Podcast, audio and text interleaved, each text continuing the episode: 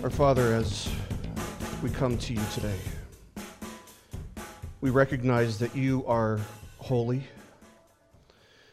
and that we are not. That we desperately need your grace and that we desperately need the illumination of the Holy Spirit, the illumination that only He can give us to help us not only understand your word, but to apply it to our lives. And so, Father, we pray that your word would accomplish your work in us. Convict us, encourage us, strengthen us, reprove us where necessary, all for the glory and the honor of Christ and for the edification of your people. For our growth in Christ's likeness, we pray. Amen. Well, if you have your Bible with you, you want to turn to Matthew chapter 13. We're going to be continuing our study in the parables today, as we do every first Sunday of the month. And the parable that we'll be looking at today will be in Matthew chapter 13. Few things are more, Im- more dangerous um, than a wolf in sheep's clothing. And with that said, few things are more important than understanding that there are wolves in sheep's clothing. Imagine, if you will, for just a moment, being in the military, and some of you have been in the military, but imagine, whether you served in the military or not, imagine that you are in the military and you find out that the soldier who's been serving next to you doesn't represent your country, but instead represents and works for the enemy. This is somebody that you converse with regularly. This is someone that you even eat with regularly. You spend time together regularly. If you're in the military, maybe you even sleep in the same barracks. You think you know him. But the thought that he was actually enlisted and sent by the enemy to infiltrate your army has never crossed your mind. And this isn't just something that you might see in a movie. Uh, from time to time, of course, if you've seen Red Dawn, there's a scene in there where uh, one of the Wolverines agrees to put a, a, homing beacon or a location device on himself in exchange for the Russians agreeing to take care of his family. But this kind of stuff actually happens in the real world as well. In what's been come to be known as or described as possibly, quote, the worst intelligence disaster in U.S. history. A former FBI agent by the name of Robert Hanssen compromised literally dozens upon dozens, if not hundreds, of FBI investigations and operations between the years of 1985 and 2001. In 1984, he was assigned to the FBI's Soviet Analytical Unit, which gave him access to the names of KGB, KGB spies who had turned sides, who had given information to American intelligence, to the FBI, and to the CIA. And so in 1985, he anonymously wrote this letter to the KGB offering his services for the cost of $100,000. And in this letter, he provided three names of KGB spies who had come to America and had given us vital information.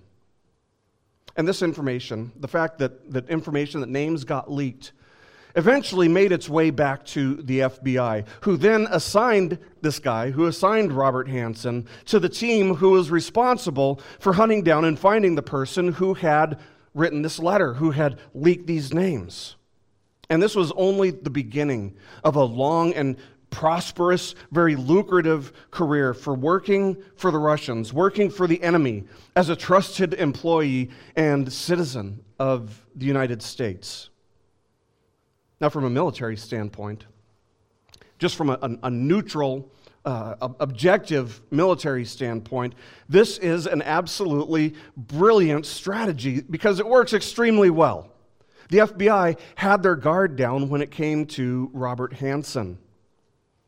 And that's the same reason.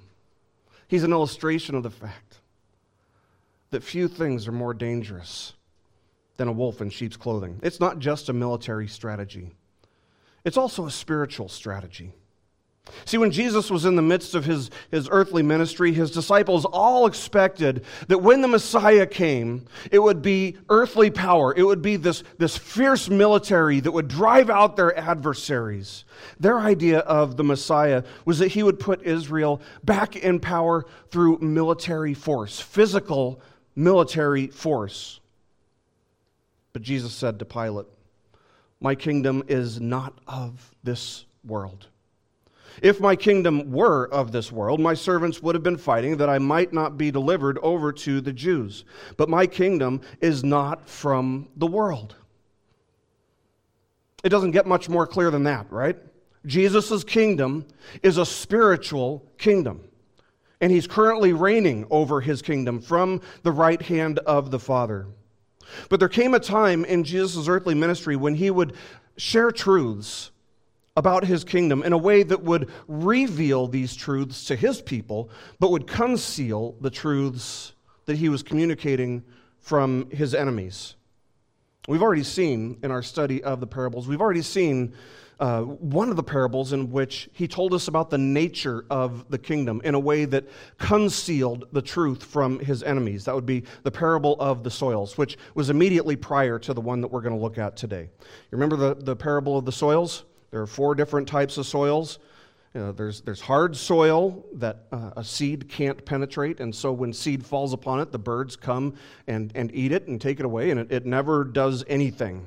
Then there's rocky soil, which can be partially penetrated by the seeds, but it doesn't allow for a seed to develop a strong enough root system for it to withstand incredible heat from the sun. Then there's a soil that was filled with thorns, which choked out and destroyed any good vegetation. And then, fourth and finally, there was good soil. And of course, good soil uh, allowed the seed to not only penetrate and not only take firm root, good root, but also produce fruit. But now let's go back to the fact that the disciples thought that the kingdom of the Messiah would be an earthly kingdom, that it would be this military force that would involve driving out and destroying all of Israel's enemies. They thought that the coming of the kingdom would involve the earth being filled with things like holiness and righteousness and justice. But right after the parable of the soils, Jesus tells another parable to correct their thinking. And that brings us to the parable which is probably best known as the parable of the wheat and tares. So if you have your Bibles open, we want to be looking at Matthew chapter 13. Let's look at verses 24 to 30, where he tells us this parable in order to reveal and conceal some truths about the nature of his kingdom he put, that's Jesus, he put another parable before them, saying, The kingdom of heaven may be compared to a man who sowed good seed in his field. But while his men were sleeping, his enemy came and sowed weeds among the wheat and went away. So when the plants came up and bore grain, then the weeds appeared also. And the servants of the master of the house came and said to him, Master, did you not sow good seed in your field? How then does it have weeds? And he said to them, an enemy has done this. So the servants said to him, Then do you want us to go and gather them? But he said, No, lest in gathering the weeds, you root up the wheat along with them. Let both grow together until the harvest, and at harvest time I will tell the reapers, Gather the weeds first, and bind them in bundles to be burned, but gather the wheat into my barn. We need to understand that there is never anything that's good that has no opposition. And that is perhaps especially true when we're talking about spiritual matters. Jesus' kingdom, of course, is a good thing. We can all agree on that, right? Jesus' kingdom is a good thing. It's a very good thing, in fact. But Jesus wanted his disciples, and he wants us to know that his kingdom faces fierce spiritual opposition. And sometimes that does manifest itself physically. For example, when the church is persecuted, when Christians are martyred. It might not be happening here yet. Christians might not be martyred here yet, but it's going on around the world, and it always seems like we're getting closer and closer to the day when Christian, Christianity in our country is extinguished through martyrdom. Of course, God is sovereign over that, and we remember that, and we take hope in that. So sometimes the church does face physical opposition, but it always, always, even when it's not facing physical opposition, it always faces spiritual opposition. And Jesus wanted his disciples and he wanted us to know that there's this strategy so that we can be on guard against the enemy. Because few things are more dangerous than a wolf in sheep's clothing, and conversely, or, or similarly, few things are more important than understanding that there are wolves in sheep's clothing. And that this is certainly, without any question, one of the tactics that the enemy of our souls, the accuser of the brethren, uses against us. So Jesus tells this parable to communicate this reality. He's not talking about agriculture here. He's using agriculture, of course, to illustrate a spiritual truth. So there's this hypothetical farmer who sows good seed, it specifies good seed across his wheat field. And if you plant nothing but good seed, what exactly do you expect when the harvest comes? You expect a good harvest, right? A, a, good harvest of, of healthy crops. But while his servants are sleeping, the farmer's enemy comes and he sows weeds or, or, or tares. Tares is the translation in some other uh, translations. He sows weeds in the farmer's field. And it's not just any weed. Some weeds are, are really easy to distinguish from, from wheat, but in the early stages of the development of a tare, it looks exactly like wheat, but it isn't wheat. And so for some time, it looked like this was an even better crop than the servants would have been expecting, than, than they had ever seen before. That is, until they took a closer look as it got closer and closer to harvest time. The plants started bearing grain. And suddenly, the workers of the field realized that they had a very serious problem on their hands. So they go to the master and they reported, asking him if they should take care of the problem by themselves by uprooting all of the tares. Makes sense, right? But the master instructs them not to, noting that if they were to uproot all the tares, they would also uproot some of the wheat in the process. And so the master explains that the wheat and the tares will be separated one day at harvest time when the tares or the weeds will be burned and the wheat will be gathered into the farmer's barn. Now, here's what we need to know we need to keep in mind that the wheat and the tares, the wheat and the weeds, look exactly the same for a season. It's only at the time of the harvest that the differences really become evident. And that's why they're weeds. They're, they're like fake plants, fake, fake wheat planted in the middle of real wheat. So, interpreting this parable, just like with the parable of the soils, is, is actually made very easy for us because Jesus goes on to explain it.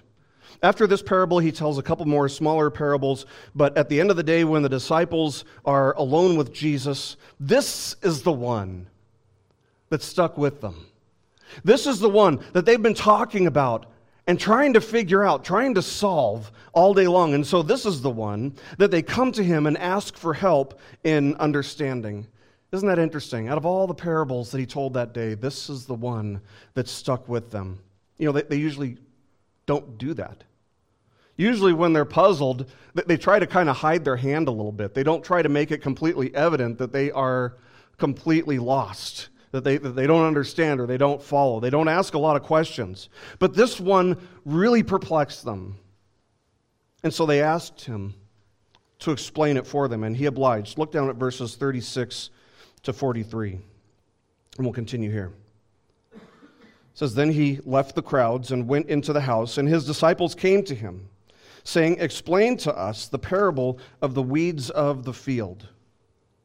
He answered, The one who sows the good seed is the Son of Man. The field is the world, and the good seed is the sons of the kingdom. The weeds are the sons of the evil one, and the enemy who sowed them is the devil. The harvest is the end of the age, and the reapers are angels. Just as the weeds are gathered and burned with fire, so it will be at the end of the age. The Son of Man will send his angels, and they will gather out of his kingdom all causes of sin and all lawbreakers, and throw them into the fiery furnace.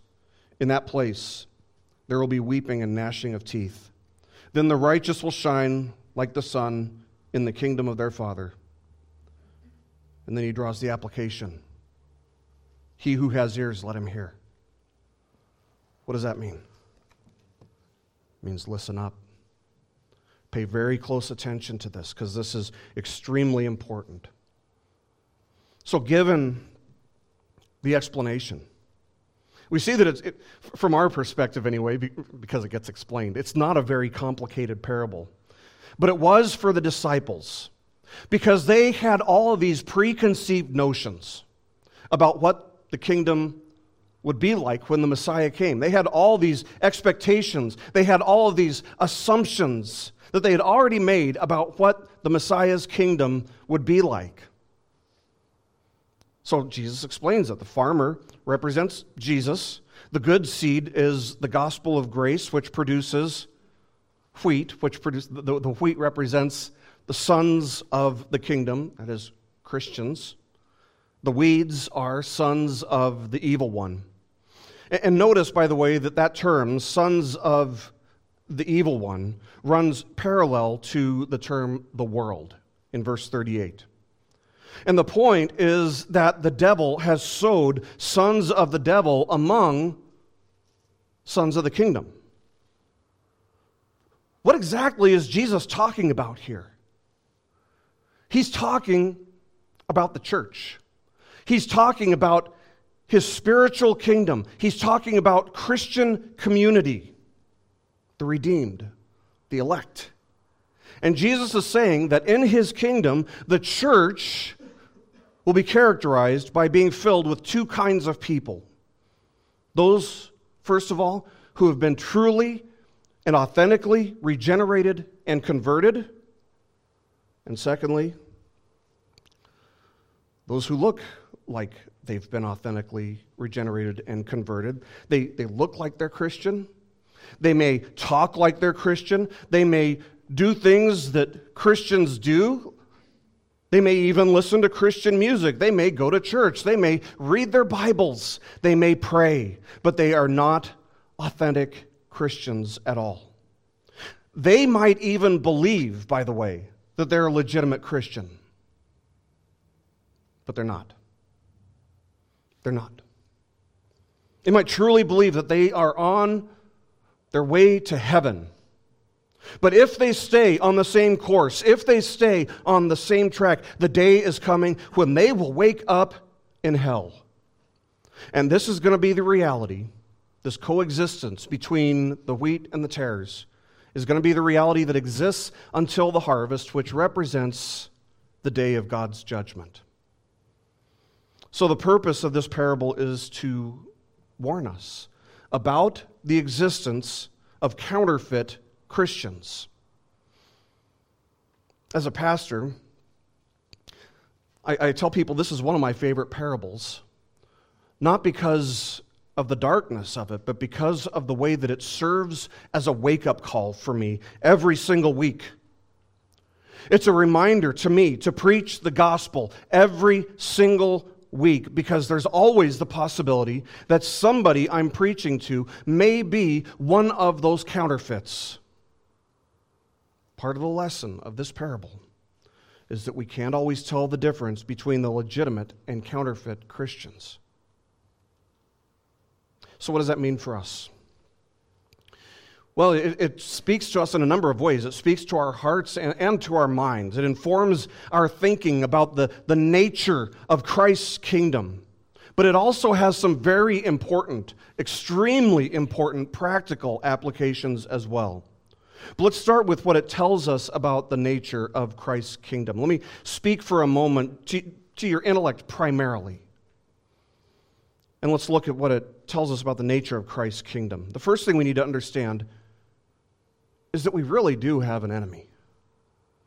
Satan isn't just some mythological creature that somebody invented somewhere along the line to explain the presence of evil in the world. No, Satan is a real person, he's a real entity. His presence in the world is real, his existence is real, And perhaps the greatest con he's ever pulled off is convincing people that he just doesn't even exist. But the truth is, and we must be aware of the fact, that our enemy is real. He does exist. The Bible tells us a lot about him. It tells us that he disguises himself as an angel of light, according to 2 Corinthians chapter 11 verse 14. What does that mean by the way when it says that he disguises himself as an angel of light? It means he appears on the surface, it, he, he appears to be good. Maybe he even appears to be a Christian. But it's a sham. It, it, it's, it's all a disguise because lurking underneath his facade is an enemy who prowls around like a roaring lion seeking someone to devour according to 1 peter chapter 5 verse 8 1 corinthians or 2 corinthians chapter 2 verse 11 warns us about being ignorant of the devil's schemes. So given that he's real given that, that satan is a real demonic entity and given that Scripture explicitly warns us, it warns us about being ignorant of his schemes, Jesus is telling us what one of his schemes, one of his strategies, one of his ploys is. It's to mix in his people with God's people. It's to mix in counterfeit Christians, fake converts, with legitimate converts. And Paul says this. He says in 2 Corinthians chapter 11, verse 15, it's no surprise if his servants, his servants referring to, to Satan's servants, also disguise themselves as servants of righteousness. So, what do we do? We've got this information. What, what does it mean to us? What are we supposed to do with this information? It's pretty simple. Just know it. And given the fact that you know it, stay on guard and don't be ignorant of the devil's schemes. We avoid being ignorant of this satanic strategy of false converts and, and counterfeit uh, Christians infiltrating the church. We're not ignorant of it. We're aware of the fact that it happens. And that doesn't mean, by the way, that we just kick them out of our fellowship or, or shun them necessarily. What did Jesus say here in explaining this? He says, You can't tell the difference. You can't tell the difference between them. And you'll end up hurting some legitimate converts if you were to try and cleanse the church and purify the church and rid the church of every false convert.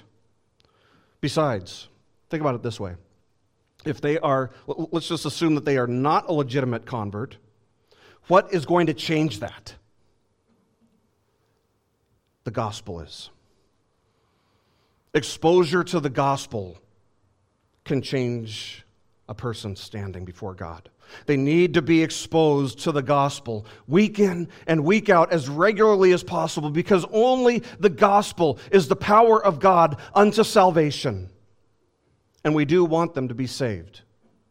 So to shun them or, or, or to kick them out because we think that they're a weed or we think that they're a tare is actually to prevent them, it's to keep them away from gospel preaching. And to keep them away from gospel preaching is to keep them away from the one thing, the one thing that has the power to save them. Man, you'd really have to hate somebody's guts to prevent them from hearing the gospel. So, we remain mindful that this is a strategy that Satan uses. We remain vigilant, we keep our guard up, and we carry on with the mission that Christ has given us. And that brings us to the second point that we should draw from this parable. And that is that this is the design that Christ has for his kingdom in this age. This is intentional design. You do know, don't you, that Satan actually needs God's permission to do anything, right? He doesn't just have free reign of the earth. He doesn't just have free reign of, of the inhabitants of the earth. Whatever he does, he can only do because God allows him to do so. He's like a dog on a short leash. if Christ didn't want tares among the wheat? He's all powerful. He, he, can, he can take them out, he can prevent them from ever coming in. In Ephesians chapter 2, Paul starts off the chapter by talking about how we are all born as children of wrath. Children of wrath who followed the course of the world and followed the prince of the power of the air, that is, by nature. We too followed Satan. That's a consequence of being members of a fallen race. We were all born with a desperate need for God's grace. From the moment of our very conception in the, in the womb, we are sinners by nature and we need the gospel. So, given that this is Christ's intentional design for this age, for his kingdom, we need to understand that there are no perfect churches. There are no perfect churches. It hasn't been cleansed yet, it hasn't been purified yet. The wheat and the tares haven't been separated yet. It will be one day. The church will be purified, will be cleansed one day, but that day has not come yet. And so, with that in mind, the fact that the church isn't perfect isn't an excuse for anybody to not go to church. Nobody has any excuse for not putting faith in Christ. No excuse is going to stand on the day of the harvest. You know, you hear unbelievers and believers alike, you know, complaining about how the church is just filled with hypocrites. Anybody care to deny that? We, we preach the need for, for faith. We preach the need for repentance. But even our own faith, even our own repentance is so imperfect and so inconsistent. Does that make us hypocrites? Yes. Yes, it does. And, and so, you know, this is at least part of the explanation for the presence of hypocrisy in the church. There are false converts also who falsely identify with the church. I'm talking about people like false teachers who proclaim a, a, prosperity gospel. And they bring shame upon those who believe in the true gospel when their shams and their ploys and their money making schemes are all exposed on the news. We've all seen it happen. And people see that and they think that that represents us, and so they think, okay, the church is filled with those kinds of people, hypocrites. I, I don't want any part of it. But we need to understand that because the church has not been purified yet, the presence of hypocrites in the church isn't a valid excuse for not coming. That's like complaining about the presence of homeless people in a homeless shelter. What do you expect to find there? See, a church is a hospital for sinners, it's not a country club for the righteous. So, this is God's design for the church in this age. And with that in mind, we have to understand that the presence of counterfeit Christians in the church does not thwart God's plans for the church in any way, shape, or form. You know, our, our knee jerk reaction, our, our instinct would be to, to kick them out. But the farmer goes against this reactive instinct of the servants who want to uproot all the weeds. The farmer has a plan that will eventually deal with both his enemy and with the tares that are planted in his field. In the meantime, we must not grow weary of doing good. We must stay the course and live in a manner that is worthy of our calling. The third application, I'm going to aim this one right at your heart. And third application, given that our instinct might be to hunt down and to identify the false converts who infiltrate a local congregation, we need to see that Jesus makes it abundantly clear that we won't be able to correctly or accurately distinguish the differences. It's not our job. We will make mistakes, and legitimate Christians will be uprooted, so to speak. They'll be hurt, they'll be wrongly disciplined, they'll be wrongly rebuked or reproved. Instead, this parable, instead of, instead of uh, forcing us to, to look at others and try to identify false converts among us, instead, what this parable forces us to do is something very similar, but at the same time very different. it causes us not to examine others. It causes us to hold the mirror up to ourselves and to examine ourselves. Paul instructed the Corinthians in 2 Corinthians chapter 13 verse 5. He said, "Examine yourselves to see whether you are in the faith. Test yourselves, or do you not realize this about yourselves that Jesus Christ is in you unless indeed you fail to meet the test?" Now we have a pretty small church here bigger than it was seven years ago, but it's still a small church. And I know most of you pretty well. But as you know, we also have a significantly larger audience that listens to us week in and week out on the internet. And so, with that said, I don't doubt for one second that every single week, every sermon I preach is heard somewhere by somebody who is a tare. It's heard every week by somebody who is a counterfeit Christian. Now, it's entirely possible that we've had some of them here in our midst, or, or that we have some in our midst, I suppose. People who think they're saved, they claim to be saved, they look and talk like they're saved, but the reality is that they are not, or, and they never were, truly saved. You have undoubtedly if you've walked with the Lord long enough, if you've known enough Christians, self professing Christians, you have undoubtedly known someone like this. And maybe you suspected that they weren't really a Christian, or, or maybe you had no idea that they weren't a legitimate Christian. I have undoubtedly known people like this. We work with them, we live around them. Maybe they're your neighbors, maybe they're your friends, maybe they're your family members. But the point is to be less concerned with identifying who they are and to be concerned only with examining yourself to make sure that you aren't one of them. Now, why would I want you to examine yourselves? Is it because I don't think you're a real Christian? Is it because I don't think that you're bearing enough fruit, that you're doing enough good, that your faith is strong enough, et cetera, et cetera? Is that why? No.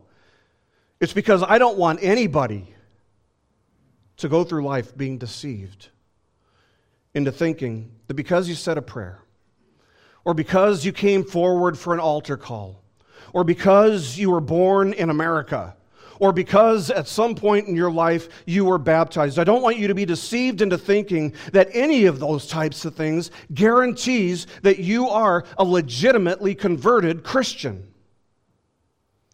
You may be living with the impression that you are, when in reality, you're not. And that's why we all, myself included, we all must regularly and rightly examine ourselves. Myself included, by the way. I'm, I'm very aware of the old adage uh, that if you're looking for the devil, don't forget to look in the pulpit. So, how do we examine ourselves? What does that even mean? What are we, what are we looking for? Well, if we remain mindful of the text and looking at the context, the parable which preceded this parable, the parable which came right before this parable, ended with Jesus describing the good soil, which produces what? It produces a harvest of good fruit. So, what fruit are we looking for? Well, the fruit of the Spirit, sure. Uh, what about repentance? Yeah, absolutely repentance. In fact, I would say daily repentance. Listen, if you have never repented, you've never believed. You've never truly believed. And I know that that's a strong statement, but that's a statement that I will stand by until the day I die. True saving faith is always, always a repenting faith. True saving faith will instill in us an instinctive desire to turn away from anything and everything that doesn't please God. That doesn't mean we won't sin, it means that we will be aware when we do that at, at, some point it will become evident to us. And so when we the more we study the word, the more the Holy Spirit works in us, the more we turn away from anything and everything that doesn't please God. If you repented when you first came to Christ, that's great. But it doesn't end there. It can't end there. Because even after conversion, you've got this ongoing war with the flesh until the day you die.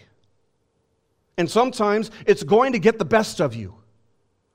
It will get the best of you daily, in fact. So, repentance, we have to understand, is a way of daily living, it's a lifestyle, it's a fruit of true conversion.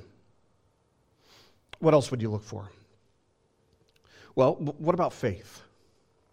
Absolutely. Well, let's talk about that for a minute. What do you believe?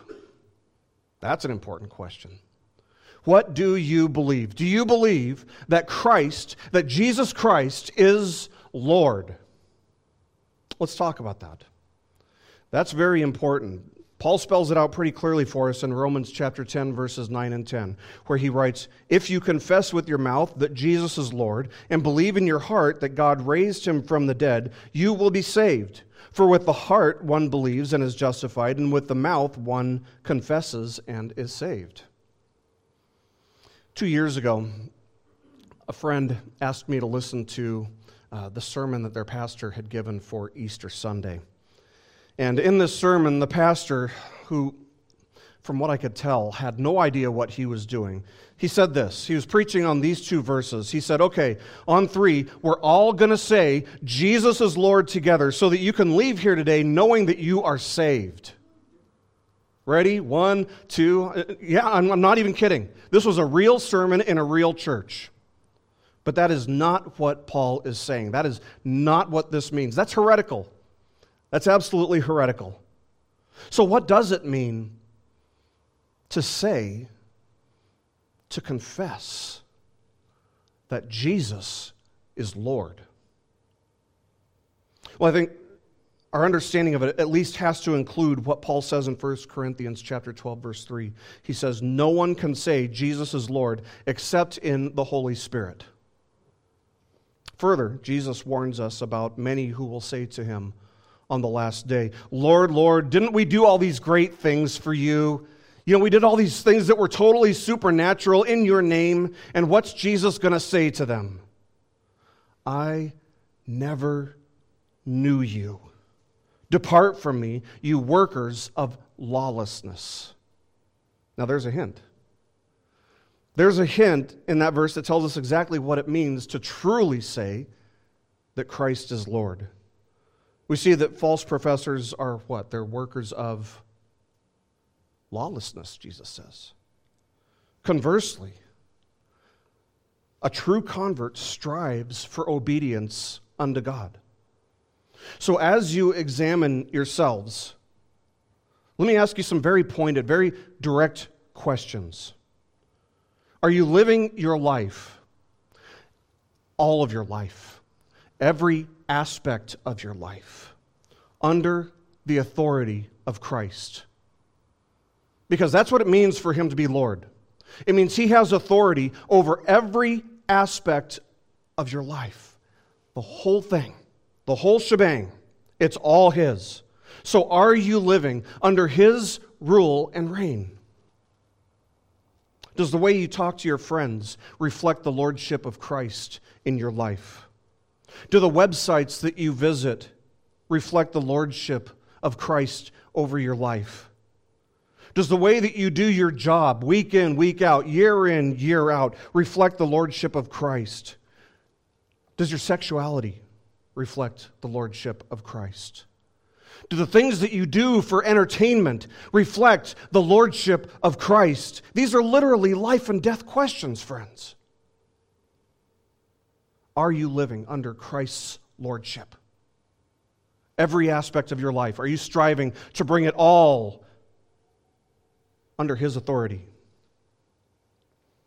As Christ's people, we are to remain mindful of the fact that there will be unbelieving, counterfeit Christians in the church, but we aren't supposed to use that tactic ourselves against the world. You follow what I'm saying? Just because it's, it's hard to tell the sheep and the goats apart doesn't mean that the sheep get to act like goats. What I mean is, as, as Christ's people, we're not to mimic the world. We're not to live the way that the world lives. We're not to love the things that the world loves. We're not supposed to value the things that the world values because all the things that the world loves, all the things that the world values are contrary to biblical Christianity. That is, they're opposed to God's sovereign rule and reign. The world doesn't yield to the will of God. That's by definition. So you might say to yourself, but, but I know that, that I, I said a prayer one time. I, I know that I've said and that I believe that Jesus is Lord. Great. That's, that's a very good start. But if your life doesn't reflect a submission to his lordship, then the risk is that you've believed it up here, but you haven't believed it down here. You've believed it intellectually, but what does Paul say? He says, if you confess with your mouth that Jesus is Lord and believe where? In your heart. Not in your mind, in your heart. See, the heart represents your will. It, it, represents the things that you, that you desire, the things that you pursue, the things that determine which course of action you're going to take. And so the person who sins over and over and over again, showing no sign of repentance, showing no sign of putting up a struggle against sin, has no biblical basis for claiming to be saved. See, even Satan himself knows that Jesus is Lord. You know that? Even Satan knows that up here. He knows it intellectually. He also believes that Jesus was raised from the dead. He believes it, he knows it happened. But what good has it done him? He knows those things intellectually, and he shudders at the fact that those things are real, but he hates God. And he won't submit his will to God. And he will suffer in the lake of fire for all of eternity, alongside his demons, yes, of course, and alongside even those who called out, Lord, Lord but never yielded, never yielded their will to Christ. John MacArthur says this. He writes If repentance, holiness of life, and submission to the lordship of Christ are all optional, why should we expect the redeemed to differ from the heathen? Who's to say that someone might not be a believer just because that person lives in stubborn rebellion against God? If people say that they believe, shouldn't we just take their word for it? The tragic result of this kind of thinking is that many people think it's fairly normal for Christians to live like unbelievers. End quote. And I'm here to say, no, it's not. That is not normal. It never has been, and it never will be. In fact, if a person is persistently living in stubborn rebellion against God, if they blend right in with the world, they should be absolutely terrified, scared straight, because heaven and hell, life and death, really are on the line here. So, the application, the main application, is that we must examine ourselves rightly, that is, in the light of Scripture, and regularly. The last application I want to draw on this parable I want you to see that we are here because Christ Himself planted us here. Now, I don't know about you, but when I see all of the stuff going on in the news, when I see all the craziness in the world that's just growing by leaps and bounds in our day and age, I kind of wish, wish we could go back to like Little House on the Prairie days. You know what I mean? I, I, wish that I could just go off and, and build myself a, a, fortress that protects me from all the junk and all the garbage that's going on in the world, all the evil, all the influence that the world tries to have on me. I mean, wouldn't that just be so much easier to live in seclusion, to just run for the hills? But that's not what Christ would have us do.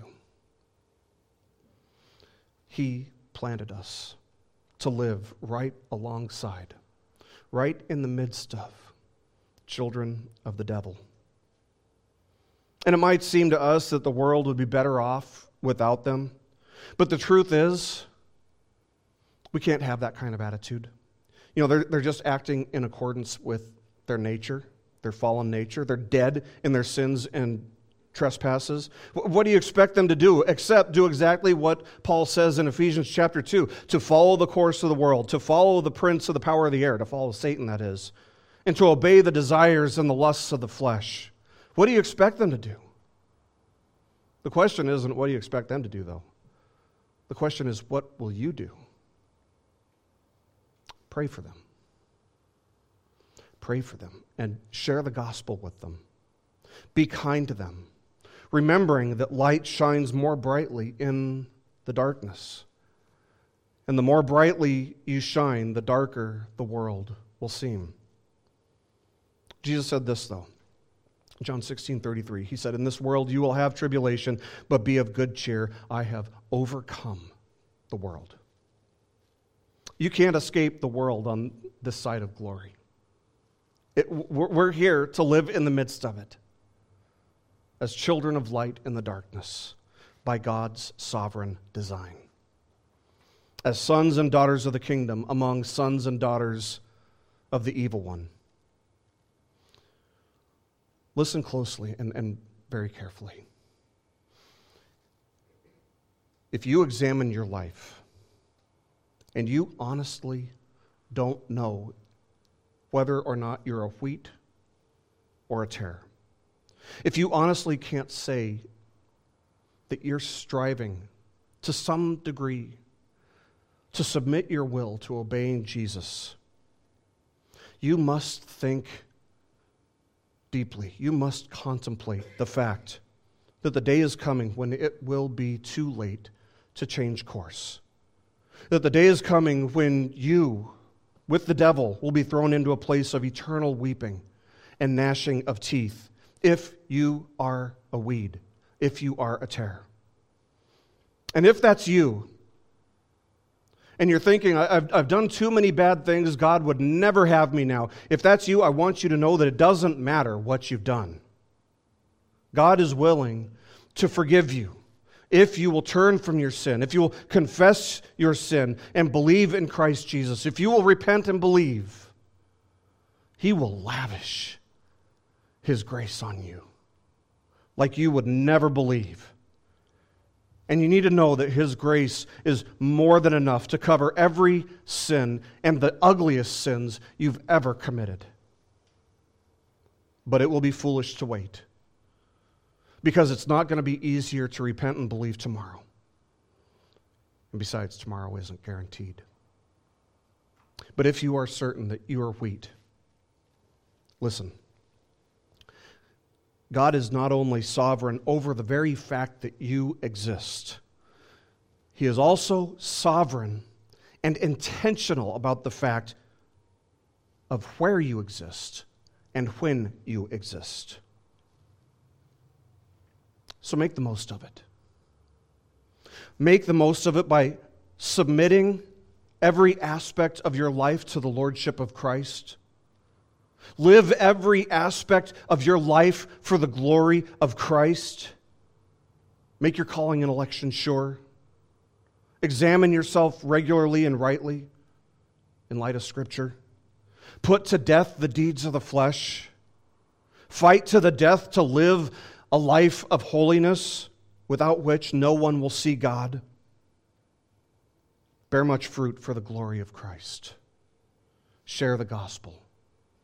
Abide in Christ. Rest in His grace. Repent and believe over and over and over and over again until the day when either Christ calls you home or He returns to separate the wheat and the tares. Let's pray.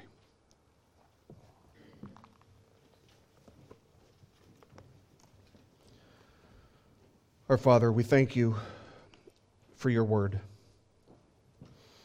And we thank you, Lord, that you love us enough to warn us of the importance of, of examining ourselves.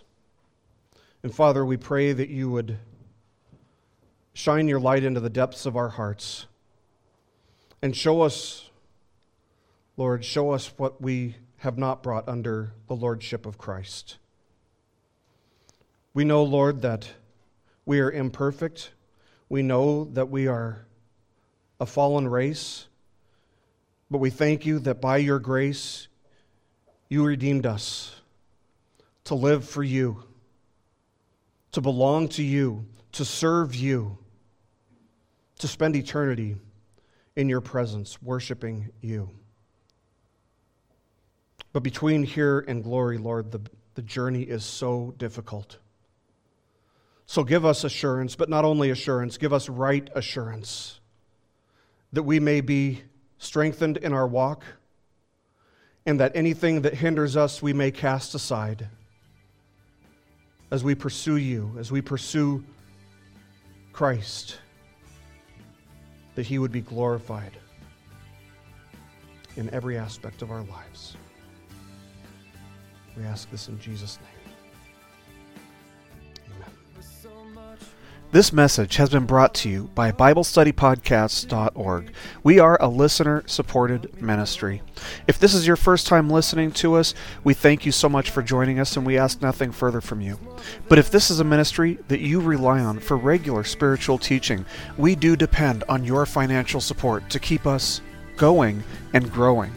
If you'd like to make a donation to BibleStudyPodcasts.org to keep us going and reaching thousands of people around the world, you can go to our website, BibleStudyPodcasts.org, and you can make a donation on the right hand side by clicking on the support box. Again, we do rely on your support, and we thank you so much for your financial participation in this ministry, which enables us to continue in our mission of teaching timeless truths in these truthless times.